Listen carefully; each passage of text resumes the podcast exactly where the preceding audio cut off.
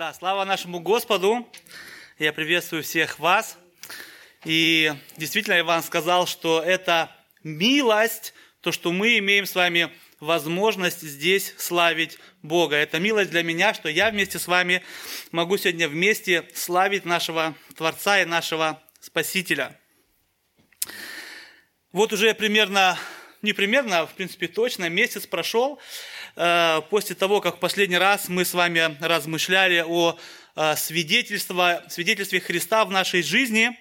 Мы с вами рассматривали свидетельство Христа в жизни апостола Павла. И мы сравнивали это свидетельство с нашим свидетельством. Мы говорили о том, что каждому христианину важно э, вспоминать и важно делиться свидетельством того, как Христос нас спас. И вначале хотел бы задать вам вопрос, насколько вы действительно согласны со мной, что наше свидетельство Христа, что оно важно? Вы со мной согласны? Конечно, слава Богу. Эм, это очень важно. Эм, эм, и я надеюсь, что вы понимаете, что все свидетельство, это э, свидетельство Христа в нашей жизни, что это свидетельство того, как Он нас призвал, того, как Он нас вел, э, каких людей Христос ставил на нашем пути, чтобы мы с вами услышали Евангелие, чтобы мы уверовали в Евангелие. Каждый из нас э, стоял однажды здесь, может быть, в другой церкви, но на собрании и провозглашал свое свидетельство или свидетельство Христа в его жизни. И заранее мы готовимся, мы переживаем, записываем э, на бумаге, много раз читаем для того, чтобы это э, свидетельство рассказать братьям и сестрам. И раз вы со мной согласны, что это так важно, и вот уже четыре недели назад мы об этом с вами разговаривали, я хотел бы задать вам вопрос, вы можете просто о нем задуматься, не обязательно отвечать. Э, скольким людям действительно за последние четыре недели вы смогли засвидетельствовать о Иисусе Христе в вашей жизни? Насколько действительно то, что вы здесь слышите, вы э, употребляете в своей жизни, насколько вы это все применяете в своей жизни. Я хотел бы действительно снова всех нас ободрить, чтобы наша жизнь, чтобы наше время мы использовали именно для того, чтобы свидетельствовать о Христе в нашей жизни. Дома, на работе, среди друзей, среди коллег, родственников, соседей. Потому что действительно свидетельство Христа в нашей жизни, оно очень важная часть, оно важная часть каждого, жизни каждого христианина. Это свидетельство того, что мы с вами спасены, что за наш грех заплачено, что мы с вами сегодня являемся детьми Божьими. Свидетельство о Христе в нашей жизни, мы не только сами укрепляемся в вере, это свидетельство укрепляет наших братьев и сестер, когда они слышат это свидетельство снова и снова, когда новые люди приходят сюда и стоят спереди и рассказывают, как Бог их спас э, в особенному, по, по-другому. Мы с вами очень радуемся и ободряемся. Оно защищает нас от ложного учения, мы это видели в последний раз. Оно распространяет Евангелие, оно распространяет Евангелие, которое спасает других людей. Я уже несколько раз говорил и буду дальше говорить о цели послания а, к Тимофею. Я думаю, что это намного лучше дает нам понять все послание, когда мы с вами знаем, какая цель этого послания. Павел пишет это послание к Тимофею, чтобы дать ему практические наставления, чтобы дать ему эти практические истины для созидания церкви Иисуса Христа. Наш сегодняшний текст – это первая глава, 15 по 17 стих. И название сегодняшней проповеди – это «Свидетельство Христа в твоей жизни», вторая часть. Э, мы сегодня продолжаем рассматривать свидетельство апостола Павла, и так как это продолжение, я хотел бы прочитать не с 15 по 17 стих, а с начала свидетельства Павла, то есть с 12 стиха. Вы можете открыть ваши Библии. Первое послание к Тимофею, первая глава, с 12 по 17 стих.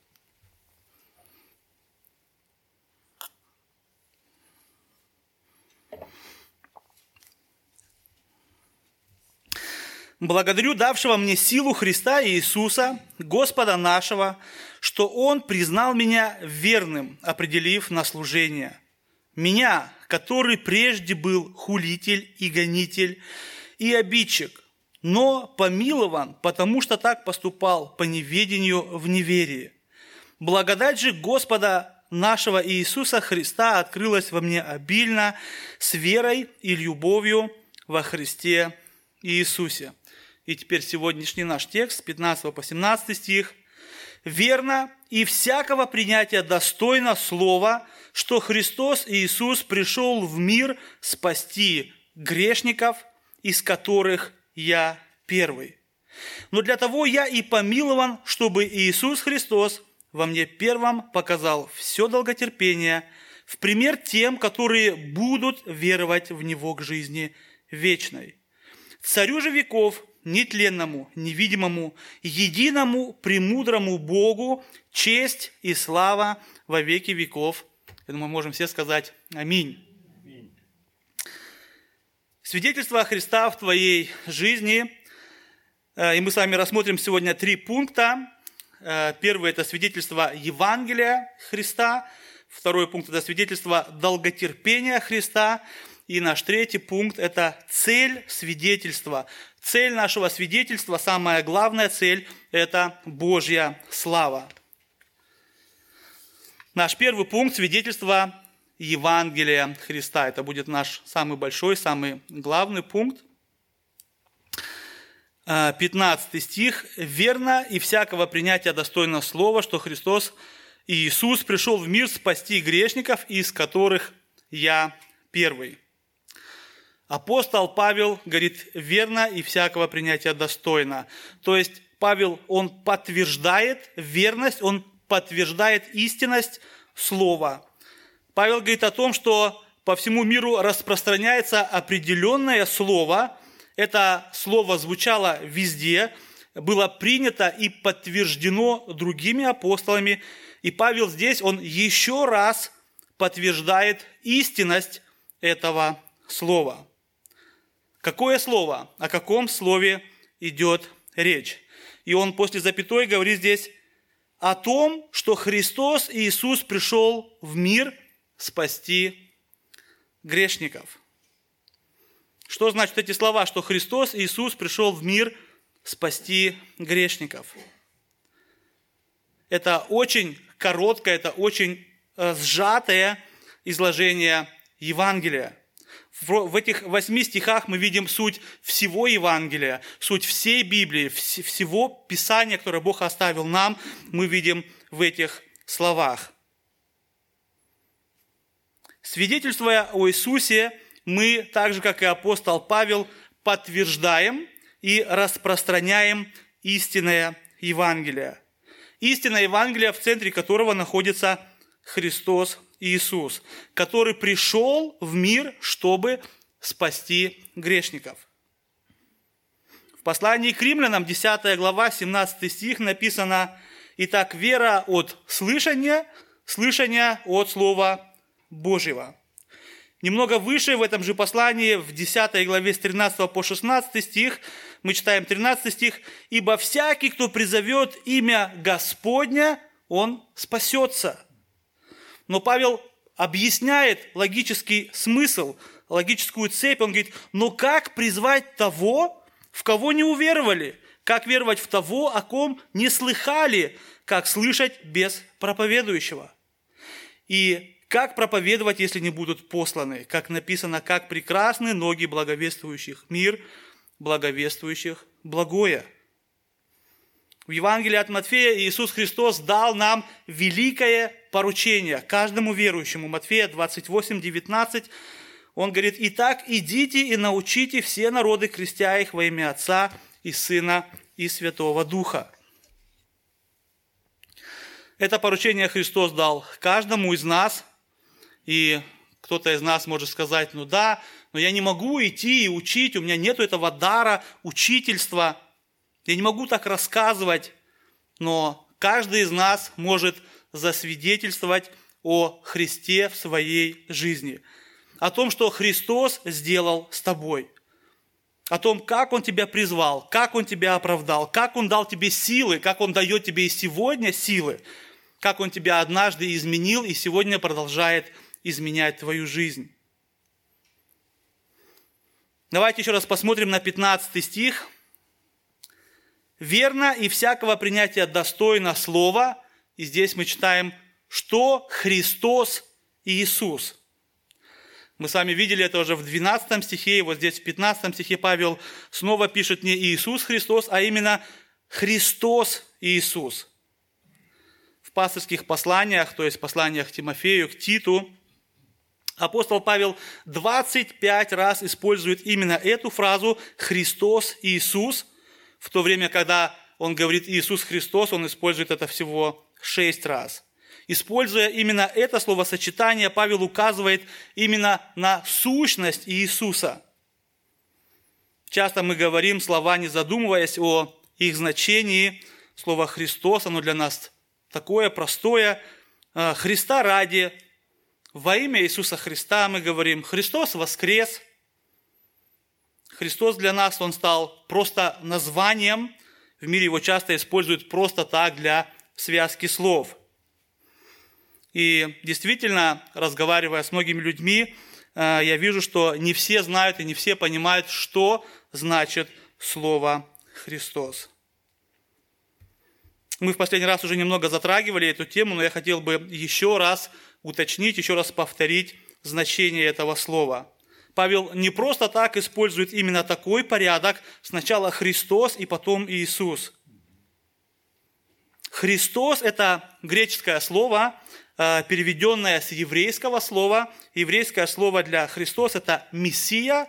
На русском языке оно переводится как «помазанник».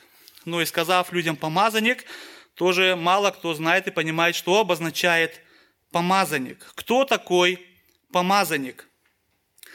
В Ветхом Завете мы видим, что помазанник – это определенный человек, которого использовал Бог для определенного служения – и мы в последний раз говорили уже с вами о том, что это, были, это было три категории людей. Это были цари, это были священники и это были пророки. И в конце концов, весь Ветхий, Завет, весь Ветхий Завет, все эти люди, все эти помазанники, все это, оно указывало на грядущего Мессию.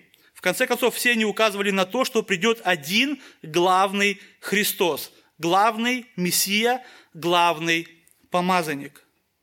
Тот, который объединит все эти три категории в одно, тот, кто превосходнее всех царей, тот, кто превосходнее всех священников, тот, кто превосходнее всех пророков. Мы на домашнем круге в субботу на протяжении трех-четырех недель рассматривали послание к евреям, и о котором, в котором написано именно превосходство Иисуса Христа над всем и превосходство Его также над ангелами. Послание к евреям 1.4 написано, «Будучи столь превосходнее ангелов, сколько славнейшее пред ними наследовал имя». Христос, о котором писал Исаия еще за 700 лет до его рождения, Исаия 9 глава 6-7 стих. «Ибо младенец родился нам, сын да нам, владычество его на ременах его». На ременах, то есть на плечах его и нарекут ему имя чудный советник, Бог крепкий, Отец вечности, князь мира.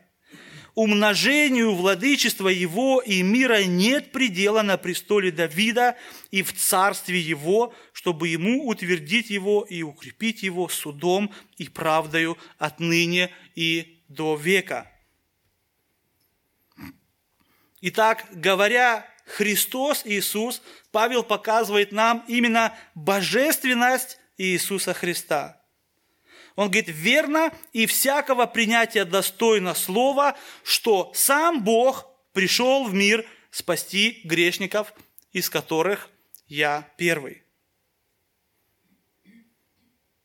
Слово Иисус – это человеческое имя, и оно указывает нам на то, что Бог пришел к нам именно во плоти, что Христос, что Бог пришел к нам как человек. Это также очень важная часть Евангелия, потому что, во-первых, это показывает нам на то, что на Голговском кресте пролилась именно человеческая кровь, Пролилась человеческая кровь за человеческие грехи. Ну и во-вторых, это важно для нас сегодня, тогда, когда мы приходим к Богу в молитве. Когда мы приходим к Богу в молитве, рассказывая о наших немощах, рассказывая о наших переживаниях, о нашей боли, мы можем быть уверены, что Бог сто процентов нас понимает. Потому что Он сам лично был на земле как человек. Он лично испытал, что такое э, голод, что такое холод, что такое усталость, что такое предательство ближних, что такое боль. Он не просто немного заглянул и посмотрел, что это такое, а он испытал такую боль, которую не испытывал еще ни один человек. Исайя 52, 14 написано, «Столько было, обез... Э, столько было безбражен паче всякого человека лик его, и вид его паче сынов человеческих». Также важно заметить, что он не возник чтобы спасти грешников, он не был сотворен, чтобы спасти грешников, э, и его не привели, чтобы спасти грешников. Написано, он пришел. Он сам пришел к нам из другого измерения. Он сам пришел к нам из духовного мира.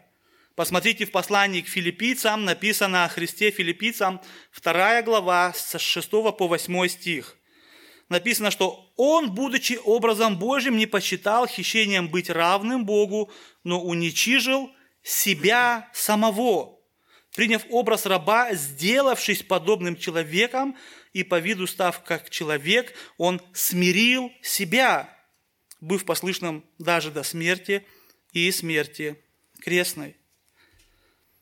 Или в Евангелии от Иоанна, в самом начале мы с вами читаем, в начале было Слово, и Слово было у Бога, и Слово было Бог. Оно было в начале у Бога, и все через Него, все через это Слово начало быть. И без Него ничего не начало быть, что начало быть. Да, в самом начале, когда еще ничего не было, уже было Слово, и Слово это было у Бога. И 14 стих он раскрывает нам и показывает, и Слово стало плотью, и обитала с нами полная благодати и истины. И мы видели славу Его, славу как единородного от Отца. Христос Иисус уже существовал до того, как Он пришел. Он был в начале, через Него все начало быть, что начало быть, потому что Павел показывает нам, что Он Бог, ставший человеком. Множество есть примеров, множество есть библейских стихов, которые показывают нам на это. Одно из таких Колоссянам, 2 глава, 9 стих. «Ибо в нем, речь идет о Иисусе Христе, ибо в нем обитает вся полнота божества телесно». И апостол Павел показывает нам в послании к Тимофею, с какой целью Христос Иисус пришел. Еще раз, 15 стих – верно и всякого принятия достойно слова, что Христос Иисус пришел в мир, чтобы спасти грешников. Христос Иисус пришел в мир, чтобы спасти грешников. Все это очень важная составляющая свидетельства Христа в нашей жизни. Именно свидетельство, свидетельство истинного Христа, именно свидетельство истинного Евангелия привело нас с вами к истинному спасению. И только когда мы будем с вами свидетельствовать а, о истинном Христе, о истинном Евангелии, люди действительно могут получить истинное, настоящее спасение. Мы с вами в последний раз говорили о лжеучителях, которые несли ложное учение, которые несли ложное Евангелие, а, ложную благую весть. И проблема такой вести в том, что эта весть, она не спасает. И мы с вами говорили о том, что именно свидетельство апостола Павла, оно написано в контексте лжеучения. И мы уже с вами говорили о том, что э, свидетельство Павла – это удар именно по лжеучению, что оно нас уводит от лжеучения и, наоборот, приводит нас к истинному Евангелию. Как апостол Павел, так и другие апостолы снова и снова ведут и направляют нас к единственному истинному Евангелию. Давайте сами также посмотрим, что Павел говорит в послании к Коринфянам. Первое послание к Коринфянам, 15 глава, с 1 по 4 стих. Там также были лжеучителя, там также пытались людей увести к ложному Евангелию. И Павел говорит, напоминаю вам, братья, Евангелие, которое я благовествовал вам, которое вы и приняли, которым и утвердились, которым и спасаетесь если преподанное удерживаете так, как я благовествовал вам, если только не тщетно уверовали, ибо я первоначально преподал вам, что и сам принял, то есть, что Христос умер за грехи наши по Писанию, и что Он погребен был, и что воскрес в третий день по Писанию. Сегодня нас также окружают разного рода лжеучения. Сегодня вы также встретите людей, которые утверждают, что помимо Иисуса Христа вам еще нужно обязательно соблюдать закон Моисея, соблюдать обряды Ветхого Завета. Или вы встретите людей, которые вам скажут, что помимо Иисуса Христа вам еще обязательно нужно разговаривать на языках. Но чаще всего мы сегодня встретим людей, которые вам скажут, да, да, мы тоже верим в Иисуса, и мы Его очень любим, Иисуса ангела. Или еще одна огромная группа людей, которая окружает нас сегодня, которые также утверждают, что и они верят в Иисуса, и они Его уважают, и они Его почитают, они Его любят, но не как Бога, не как Сына Божьего, а как пророка, пророка Иисуса, который, кстати, не умирал на кресте и не воскрес в третий день. И везде сегодня говорят, что да, все религии, они проповедуют одного Бога. И множество людей сегодня принимают все это, не задумываясь, что это вообще для них значит. Иисус, о котором говорит Павел, это Иисус, о котором э, говорит все священное Писание – это Бог, пришедший в наш мир, чтобы спасти его. Чтобы спасти каждого, кто призовет имя Христа Иисуса. Иисус, который говорит о себе, Откровение Иоанна 1,8, «Я есть Альфа и Омега, начало и конец, говорит Господь, который есть и был и грядет, Вседержитель». И дальше в этой же книге Откровения 17 э, и 18 стих написано. «И когда я увидел его, то пал к ногам его, как мертвый. И он положил на меня десницу свою и сказал мне, не бойся, я есть первый и последний, и живой, и был мертв, и се жив, и э, во веки веков. Аминь. И имею ключи ада и смерти. Нам пытаются сегодня навязать ложного Иисуса, Иисуса, который не является Сыном Божьим, Иисуса, который не умирал на кресте, на кресте за грехи всех людей, Иисуса, который не был погребен и не воскрес в третий день по Писанию. И если вы будете свидетельствовать такое Евангелие, если вы будете принимать такого ложного Иисуса – то и спасение ваше также будет ложным. Оно будет не настоящим. Оно не будет спасением. Если Иисус Христос не Сын Божий, если Он не умирал за ваши грехи, если Он не воскрес на третий день, значит, что это значит для вас? Это значит, что ваши грехи до сих пор еще на вас. Это значит, что вы еще находитесь под гневом Божьим. Таким образом, для вас нет Евангелия, нет благой вести, нет спасения. Но апостол Павел говорит нам сегодня, 1 Тимофея 1,15, «Верно и всякого принятия достойно слова, что Христос Иисус пришел в мир спасти грешников, из которых я первый». Это и есть истинное Евангелие, благодаря которому я получил истинное вечное спасение – Это истинное Евангелие, благодаря которому каждый из вас, кто уверовал в Иисуса Христа, получил истинное вечное спасение. Это истинное Евангелие, благодаря которому каждый из вас, кто, может быть, сегодня пришел сюда или смотрит нас через интернет и еще не принял Христа, он может принять его и получить вечное спасение.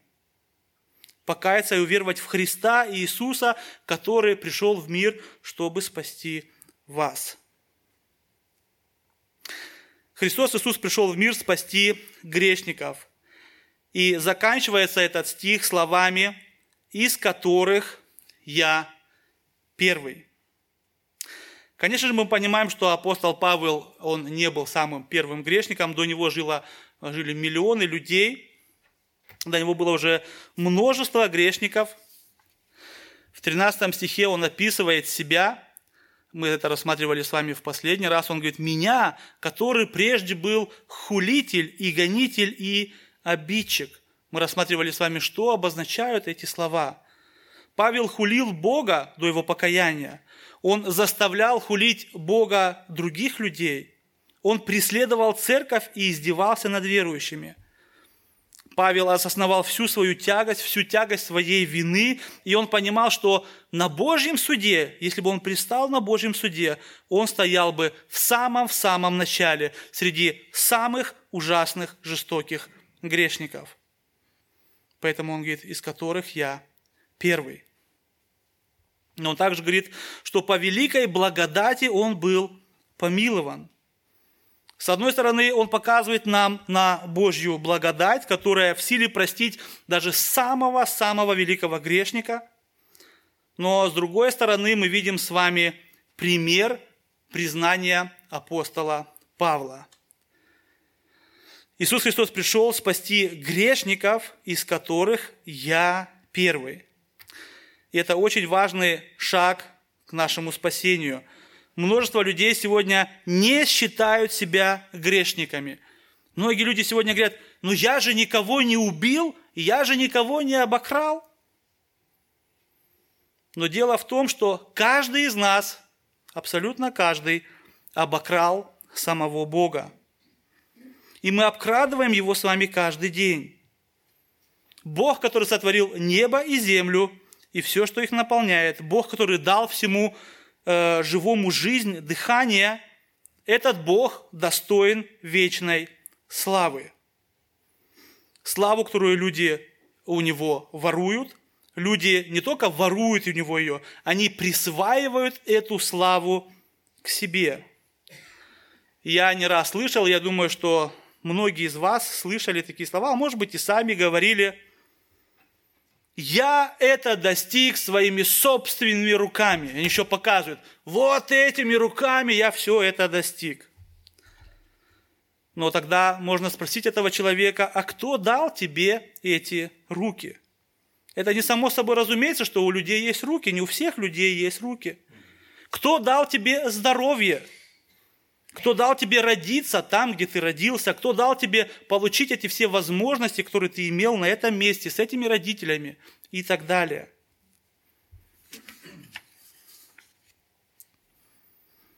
Что касается высказывания «я никого не убил»,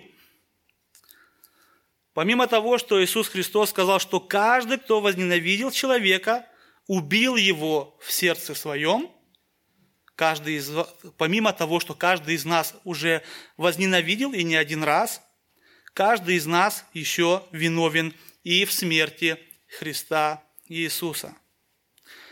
Есть прекрасная песня, в которой есть такие слова, то не гвозди ведь держали на кресте, то не люди причиняли боль тебе, то не гвозди и не люди, но мой грех. Признание своего греха – это очень важный шаг. И очень важно, что без признания греха невозможно прощение. Без признания нашего греха против Бога невозможно прощение. И это должен быть, должно быть признание греха, которое приводит нас именно к печали ради Бога. Второе послание к Коринфянам, 7 глава, 10 стих – мы видим с вами две разные печали. Второе послание Коринфянам, 7 глава, 10 стих написано, «Ибо печаль ради Бога производит неизменное покаяние ко спасению.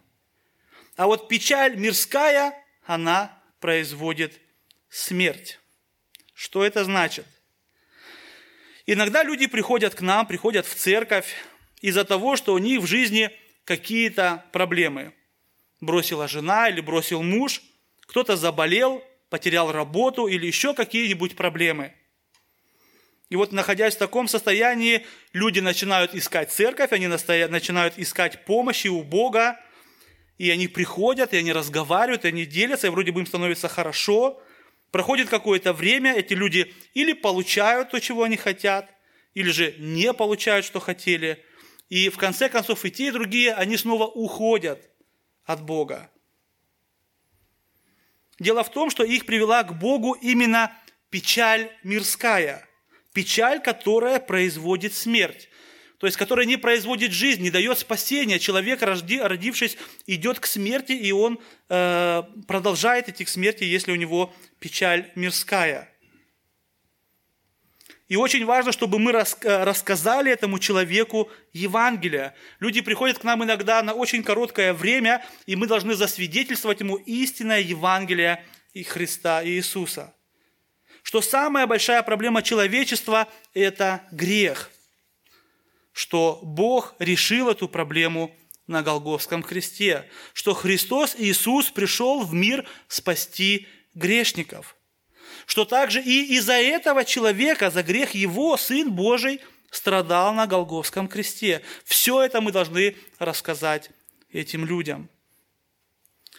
И вот когда его настигнет печаль ради Бога, когда этот человек произнесет, как однажды, помните, иудеи после проповеди апостола Петра в день Пятидесятницы, когда он, когда он рассказал им Евангелие, и они э, раскаялись сердцем, и они сказали, что же нам делать? И когда вот этот человек придет и скажет, что же мне теперь делать со всем этим? Тогда вы ему скажете, что ему нужно покаяться, что ему нужно примириться с Богом. Ибо печаль ради Бога производит неизменимое покаяние к спасению.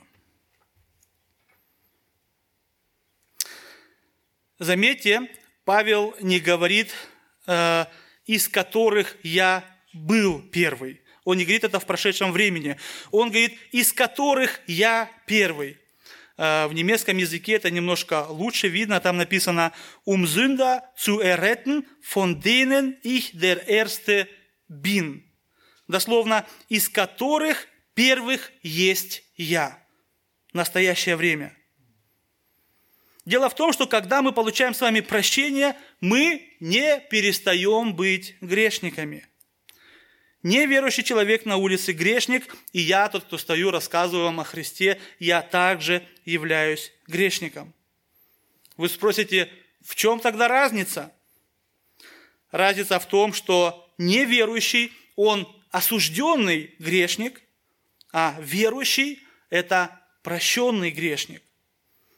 Разница в том, что неверующий человек будет судим Богом за его грехи, и наказание будет вечным. А я не буду судим Богом, потому что я имею свидетельство Христа в моей жизни, потому что я свидетельствую, что Христос пришел в мир спасти грешников – одним из которых являюсь рядом с Павлом и я. И это свидетельство Евангелия Христа в моей жизни.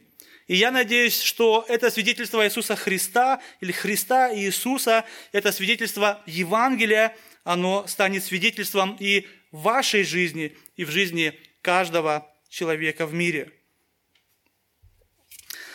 Наш следующий пункт – свидетельство долготерпения Христа.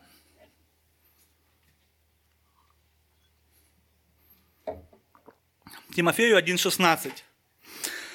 «Но для того я и помилован, чтобы Иисус Христос во мне первым показал все долготерпение в пример тем, которые будут веровать в Него к жизни вечной». Знаете, очень удивительно, но я очень часто слышу, я э, именно от неверующих людей такие слова. «Почему же ваш Бог допускает все это зло на земле? Почему же Он не наказывает всех этих злодеев?» Я думаю, что многие из вас также слышали уже подобный вопрос. А удивительно это именно потому, что именно тех людей, именно тех, кто задает такие вопросы, Бог долготерпит. И не поймите меня неправильно, Бог долготерпит их не для того, чтобы их обидеть, не для того, чтобы их наказать или не для того, чтобы над ними посмеяться. Бог долготерпит их для того, чтобы им дать возможность для покаяния, дать возможность этим людям для спасения. Слово, которое переводится на русский язык как долготерпение, оно имеет более глубокое значение. Оно состоит э, из двух слов – макро и тюмия. Макро обозначает вдали или далеко, тюмия означает гнев. Дословно переводится далеко от гнева. Итак, Бог находится далеко от гнева. И это очень хорошо для каждого из нас. Благодаря этому качеству Божий гнев не настигает нас сразу, не настигает человечество сию секунду. Благодаря долготерпению Бог дает возможность для нашего спасения уже на протяжении более 6 тысяч лет. Мы с вами любим долготерпение по отношению к нам, но не терпим долготерпения по отношению к другим. Если речь идет о нас или о наших родственников, то мы ожидаем от Бога долготерпения. Но по отношению к чужим людям, а тем более к нашим обидчикам – мы говорим, но как же Бог их терпит? Почему же Он их не наказывает? Как вообще земля таких носит? Давайте вместе посмотрим, что нам говорит по этому поводу апостол Петр. Второе послание Петра, 3 глава, 9 стих. «Не медлит Господь исполнение обетования», то есть речь идет о наказании, как некоторые почитают то медлением – но долготерпит нас, не желая, чтобы кто погиб, но чтобы все пришли к покаянию. Другими словами, но Бог далеко стоит от своего гнева, не желая, чтобы кто погиб, но чтобы все пришли к покаянию. И немного дальше, в 15 стихе, второе послание Петра 3,15 написано, «И долготерпение Господа нашего почитайте спасением, как и возлюбленный брат наш Павел, по данной ему премудрости, написал вам». Апостол Петр ссылается на апостола Павла, на Писание, которое он дал нам. Не знаю, насколько это было именно наше послание сегодня, но именно в послании к Тимофею апостол Павел говорит в 16 стихе, «Но для того я и помилован, чтобы Иисус Христос во мне первым показал все долготерпение в пример тем, которые будут веровать в Него к жизни вечной». На примере Павла Бог демонстрирует свое долготерпение к Нему. Тем, кто будут веровать в Него к жизни вечной – да, то есть а, Павел показывает, Бог показывает пример на Павле для всех тех, которые в будущем уверуют в Него к жизни вечной. Наша с вами задача свидетельствовать о Христе, наша с вами задача свидетельствовать о Его Евангелии всему миру. И бывает так, что мы смотрим на человека и думаем, о, этого Бог точно не спасет. Такого или такую нет, ни в коем случае. Но читая свидетельство апостола Павла, мы с вами видим, что Павел был живым доказательством того, что Бог может спасти абсолютно любого грешника. Если кто-то думает, что Бог не может спасти его, потому что он такой великий грешник, посмотрите на свидетельство апостола Павла. Он говорит нам, посмотрите на меня, даже такого, как я, Бог помиловал. Он говорит, в тот момент, когда я хулил Христа, жестоко гнал и издевался над христианами, Христос долго терпел. Христос стоял вдали от гнева, чтобы явить свою милость Павлу. Пол Вошер однажды показал иллюстрацию, рассказал, показал, а, показывая, что такое Божий гнев и как Христос а, удерживает Божий гнев от нас. Он говорит, представьте себе а, огромный огненный шар, который приближается к нам, чтобы это шар Божьего гнева для того, чтобы нас наказать. И вот между этим э, огненным шаром Божьего гнева и между нами стоит Иисус Христос. Он стоит с пронзенными руками, с пронзенными ногами, и одной рукой Он держит этот огненный шар гнева Божьего, а другую руку Он протягивает к нам и предлагает нам свою милость, чтобы спасти нас от Божьего гнева. Павел говорит, Христос Иисус пришел для тех, кто будет веровать в Него. Кто эти люди, мы с вами не знаем. Наша задача нести Евангелие всему миру, независимо от того, нравится нам этот человек или не нравится. Мы с вами смотрим на лицо, Бог же смотрит на сердце. Божье долготерпение, оно отражается в нашей жизни. По крайней мере, оно должно там отражаться, потому что долготерпение – это плод Святого Духа в нас.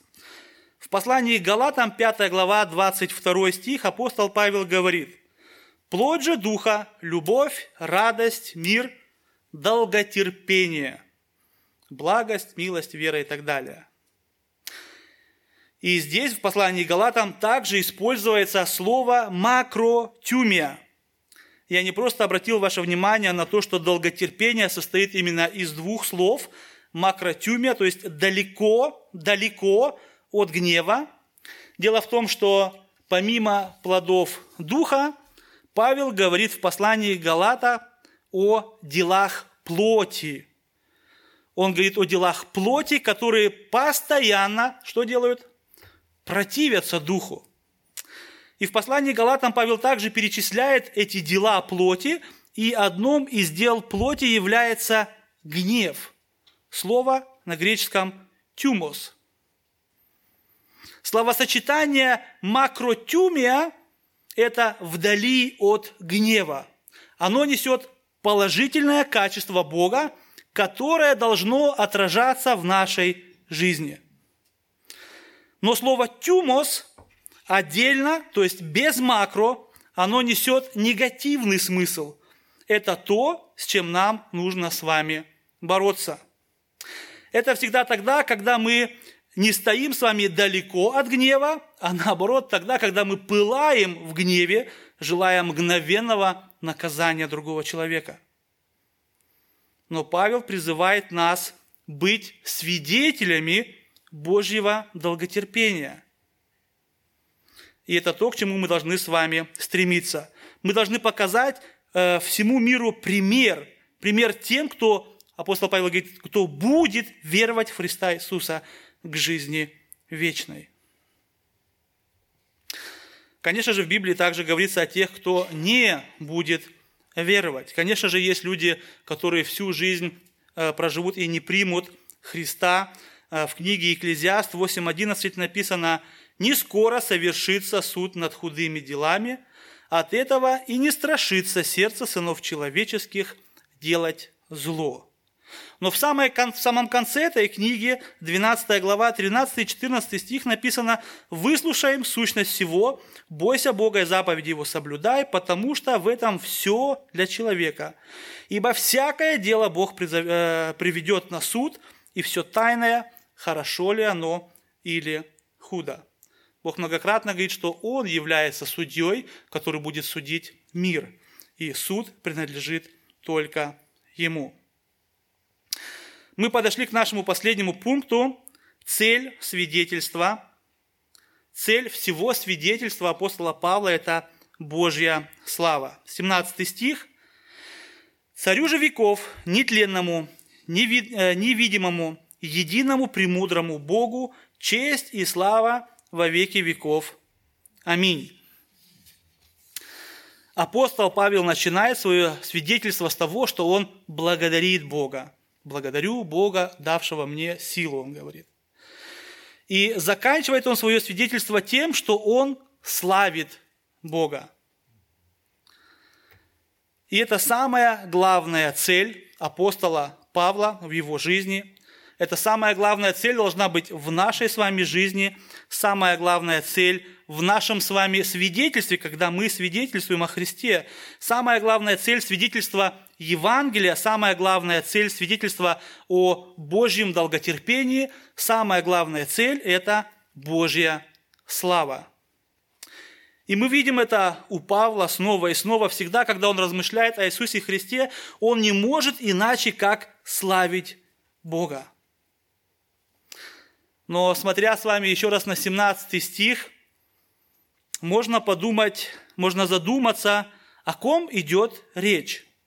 Кого славит апостол Павел? Речь идет об отце или о сыне? Как вы думаете, кого прославляет Павел? В конце послания Павел пишет похожие слова. 1 Тимофею 6 глава, в самом-самом конце, 15-16 стих, он говорит, которое, которое в свое время откроет блаженный и единый, сильный царь, царствующих и Господь господствующий, единый, имеющий бессмертие, который обитает в неприступном свете, которого никто из человеков не видел и видеть не может, ему честь и держава вечная. Аминь. Как вы думаете, это об отце или о сыне? Об отце. А вот о Иисусе Христе написано в Откровении Иоанна 19, 16. На одежде, э, на одежде и на бедре его написано имя Царь царей и Господь господствующих. То же самое. В одном из таких славословий апостол Павел Э, говорит, послание к римлянам, это, наверное, самое такое славословие, которое лично мне очень нравится. Послание к римлянам, 11 глава, с 33 по 36 стих. «О бездна богатства и премудрости и видения Божия! Как непостижимы судьбы Его и неисследимы пути Его! Ибо кто познал ум Господень, или кто был советником Ему, или кто дал Ему наперед, что Он должен был воздать?» Ибо все из Него, им, к Нему, Ему слава во веки. Аминь. О ком идет речь? Об Отце или о Сыне? Смотрите, в послании к Колоссянам именно о Сыне, именно о Иисусе Христе написано, э, послание к Колоссянам 1, 15, 17, который есть образ Бога невидимого, рожденный прежде всякой твари, ибо им создано все, что на небесах и что на земле видимое и невидимое. Престолы ли, господство ли, начальство ли, власти ли, все им и для него создано. И он есть прежде всего, и все им стоит. Речь идет об Иисусе Христе. Сам же Иисус Христос, что говорит сам Иисус Христос? Иоанна 10 глава, 13 стих, он говорит, «Я и Отец одно». В Иоанна, 14 глава, 8-9 стих, Филипп спрашивает Иисуса, «Господи, покажи нам Отца, и довольно с нас». Иисус отвечает ему, Иоанна 14 глава, 8-9 стих, «Столько времени я с вами, и ты не знаешь меня, Филипп? Видевший меня, видел Отца. Как же ты говоришь, покажи нам Отца?» Дорогие братья и сестры, мы не верим с вами в трех богов. Мы верим с вами в одного Бога, в святую Троицу, Отца, Сына и Святого Духа в одном. И вся честь, вся слава, вся хвала, которую возвещает Павел, Петр, все остальные, которую возвещаем мы с вами сегодня, это вся слава и хвала триединому Богу, как Отцу, так и Сыну, так и Святому Духу. Аминь. Итак, свидетельство Христа в твоей жизни, оно распространяет Евангелие, оно укрепляет веру других, оно защищает нас от ложного учения, но самое главное, оно ведет нас к прославлению Бога. Бог милостив к нам, что позволяет нам славить Его. Джон МакАртур говорит, Бог спас Павла не просто, чтобы он избежал ада или, э, или попал на небеса. Бог также спас Павла не для того, чтобы он проповедовал благую весть или писал послания. Бог мог бы это поручить и другим людям. Цель спасения нашего или цель спасения апостола Павла – продемонстрировать Божью благость, силу, терпение и породить истинного поклонника Бога. Спасение в первую очередь для Его славы. Наша польза от Него второстепенна. Конец цитаты. Мы все абсолютно с вами разные, и возможно, что вы э, не первый грешник, тем более апостол Павел, как сказал один проповедник, апостол Павел уже занял это место, но каждый из нас имеет огромное количество грехов, и мы увидели сегодня, что без признания грехов покаяние, спасение невозможно. Каждый, кто уверовал во Христа, может сегодня заявить, что Христос пришел в наш мир, чтобы спасти грешников, одним из которых являюсь я. Может засвидетельствовать истинное Евангелие Христа и Иисуса. Может засвидетельствовать о Божьем долготерпении – долготерпении для спасения еще многих людей. Но мы с вами должны также понять, что это долго терпение. Это не вечно терпение, а долго терпение. И когда оно еще, когда оно закончится, известно только един, э, единому Богу.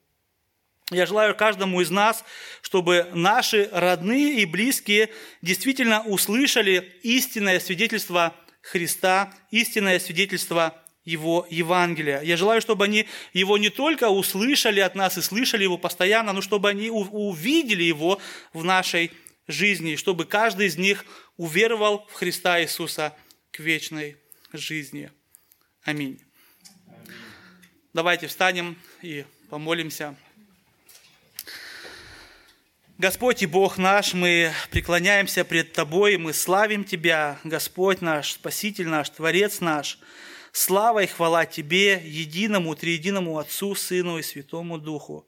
Господи, слава и хвала Тебе за этот огромный, прекрасный мир – Слава и хвала Тебе за жизнь, которую Ты даровал каждому из нас. Слава и хвала Тебе за Евангелие Твое, за долготерпение Твое, что сегодня, спустя столько лет, Ты еще призываешь людей. Ты долготерпишь, Ты направляешь, Ты ведешь, Ты используешь церковь Твою для того, чтобы мы распространяли Твое Евангелие. Господи, я благодарю Тебя за свидетельство апостола Павла. Я благодарю Тебя за свидетельство братьев, через которых я увидел Тебя, Твою любовь, Твое долготерпение. И я прошу Тебя, Отец Небесный, во имя Иисуса Христа, Господа нашего и Спасителя, благослови каждого из нас нести свидетельство Христа в нашей жизни, нести это Евангелие каждому человеку во всем мире, чтобы еще множество-множество людей прославили Тебя, ибо Ты единый достоин, наш вечный Бог, Отец, Сын и Дух Святой. Аминь.